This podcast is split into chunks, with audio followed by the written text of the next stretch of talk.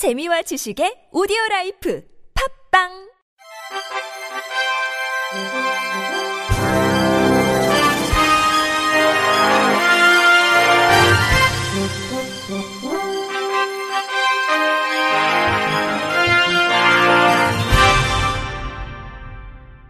청취자 여러분 안녕하십니까? 9월 30일 금요일 KBIC에서 전해드리는 생활 뉴스입니다. 서울 지하철 노조 파업이 종료됐습니다. 다만 코레일과 부산 지하철 파업은 지속되고 있어 시민 불편이 커지고 있습니다. 29일 국토교통부에 따르면 이날 오후 6시 기준 서울 지하철 파업이 종료됐습니다. 오후까지도 출근 대상자 6,148명 중 2,092명이 파업에 참가했었습니다. 서울 메트로, 서울 도시철도공사 등 시사나 5개 공사 노사는 이날 오전 10시부터 진행된 집단교섭 4차 회의를 거쳐 오후 2시 합의에 성공한 것으로 알려졌습니다. 노조는 오후 6시부로 파업 종료를 선언했습니다. 여전히 코레일은 출근 대상자 17,415명 중 7,082명이 파업에 동참하고 있는 것으로 집계됐습니다. 파업 참가자 7,129명 중 47명이 복귀했고 139명이 직위 해제됐습니다. 부산 지하철은 3,206명 중 1,635명이 파업에 참가해 절반이 넘는 인원이 파업 중입니다. 파업 참가자 1,749명 중 114명은 복귀했고 40명은 직위 해제됐습니다. 코레일 관계자는 서울 지하철이 정상 운행되더라도 코레일과 연계해 운행하는 1, 3, 4호선의 정상 운행까지는 다소 시간이 걸릴 것이라며 시민 불편을 최소화하기 위해 노력하겠다고 말했습니다. 엄마가 예방접종을 하게 되면 아기는 모유를 먹고 엄마의 면역력을 함께 물려받을 수 있다는 연구 결과가 나왔습니다. 30일 의학 전문지 메디컬 익스프레스 등에 따르면 캘리포니아 주립대학 리버사이드 의대 연구팀은 쥐를 이용한 동물 실험에서 이 같은 사실을 확인했다고 밝혔습니다. 연구를 주도한 어메이어 워커 리버사이드 의대 교수는 아기가 만드는 엄마 면역세포의 복제품이 아기 몸에서 동일한 면역력을 발휘했다며 엄마가 자신이 겪은 면역 정보를 전해준 것이라고 설명했습니다. 동물 실험에선 새끼의 결핵균 면역력은 직접 백신을 맞는 것보다 모유를 통해 얻는 것이 훨씬 더 큰 것으로 나타났습니다. 또 어미쥐가 해당 균 감염에 노출된 횟수가 많을수록 새끼쥐에게 전달되는 면역력 세포의 양도 늘어나 면역력이 강해졌습니다. 연구팀이 실험에 사용한 결핵균 백신의 경우 보통 생후 1개월 내에 맞게 되는데 신체 다른 부위의 일반 결핵 예방률은 높지만 폐결핵 예방률은 상대적으로 낮은 편입니다. 또 일부 백신은 신생아에게 접종하는 게 안전하지 않거나 신생아에게 효과를 발휘하지 못하기도 합니다.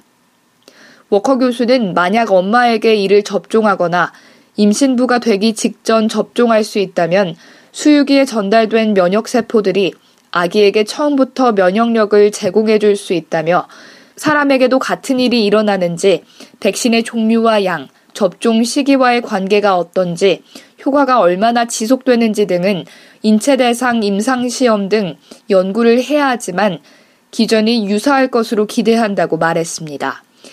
이 연구 결과는 미국 면역학회가 발행하는 면역학 저널 최근호에 실렸습니다. 김영란법 영향으로 학교 풍경도 달라졌습니다. 새학기 상담회 소풍, 운동회 같은 행사가 많은 때라 더 긴장되고 있는데요. 물품이나 음식물의 반입을 아예 금지하는 학교도 부쩍 늘고 있다고 합니다. MBC 김나라 기자입니다. 서울의 한 초등학교 교문 앞에는 커다란 물품 보관함이 있습니다.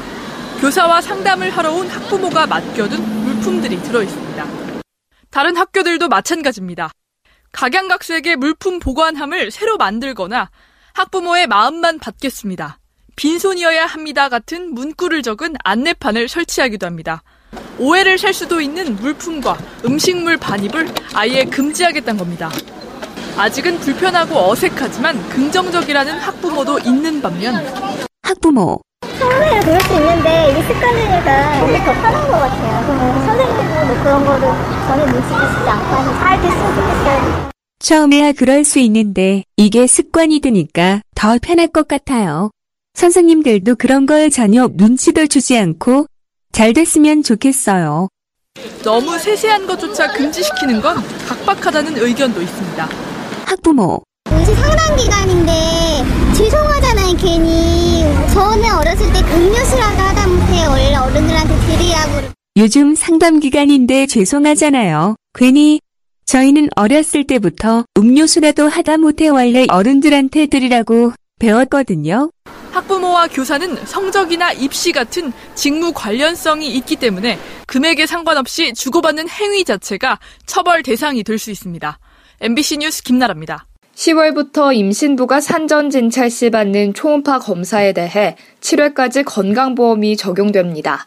또 경천문 뇌 초음파를 비롯한 신생아 집중 치료실에서 많이 사용하는 초음파와 4대 중증질환 치료에 사용되는 초음파에도 건강보험 혜택을 받을 수 있습니다.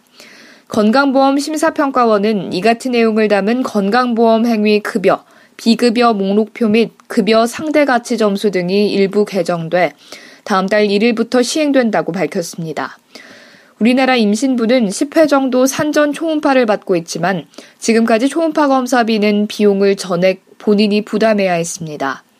배달의 배달의 민족이 유명 맛집들의 음식을 배달 주문할 수 있는 배민 키친 서비스를 시작한다고 27일 밝혔습니다. 배민 키친은 배달의 민족이 유명 맛집들의 조리 공간을 제공하고 조리가 완료되면 배달 서비스 배민 라이더스를 통해 이용자에게 전달하는 방식입니다.